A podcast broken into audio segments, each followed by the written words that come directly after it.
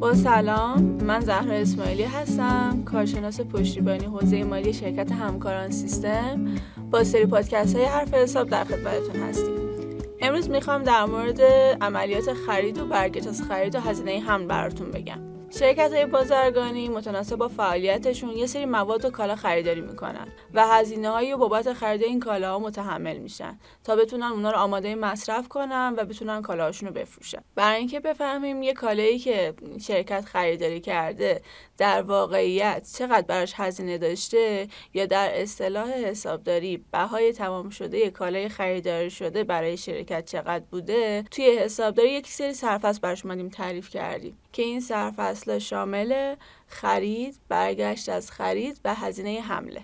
خرید و هزینه هم چون هزینه برای شرکت دارن ماهیتشون بدهکاره و جزء حسابای موقت محسوب میشه یعنی توی افزایش توی این حساب ها توی قسمت بدهکار ثبت میشه و کاهش توی این حساب ها تو قسمت بستانکار ثبت میشه اما برگشت از خرید چون از حساب خرید کم میشه ماهیت بستانکار داره.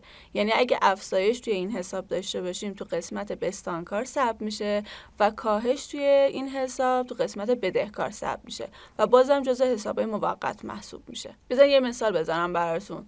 مثلا یه شرکت تولید رب گوجه فرنگی در نظر بگیری برای تهیه رب شرکت موادی که نیاز داره بخره گوجه است.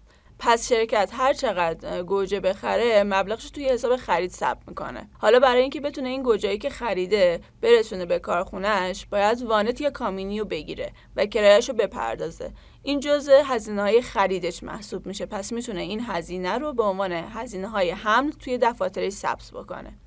حالا اگه من توی این بار گوجه یه سری خرابیایی داشته باشم مثلا اون گوجه کپک زده باشه یا خراب باشه جوری باشه که نتونه برای تهیه روب ازش استفاده بکنه اون گوجه خراب رو مرجوع می‌کنه به اون فروشندش پس این مبلغش رو من به عنوان برگشت از خرید توی دفاترم ثبتش می‌کنم حالا زمانی که شرکت داره گوجه ها رو خریداری می‌کنه ممکنه به خاطر حجم زیادی که گوجه می‌خره تخفیف توی مبلغش بگیره که توی حساب خریدش مبلغی که تخفیف ازش کم شده رو ثبت می‌کنه نه مبلغی که قبل از تخفیف قرار بود بپردازه.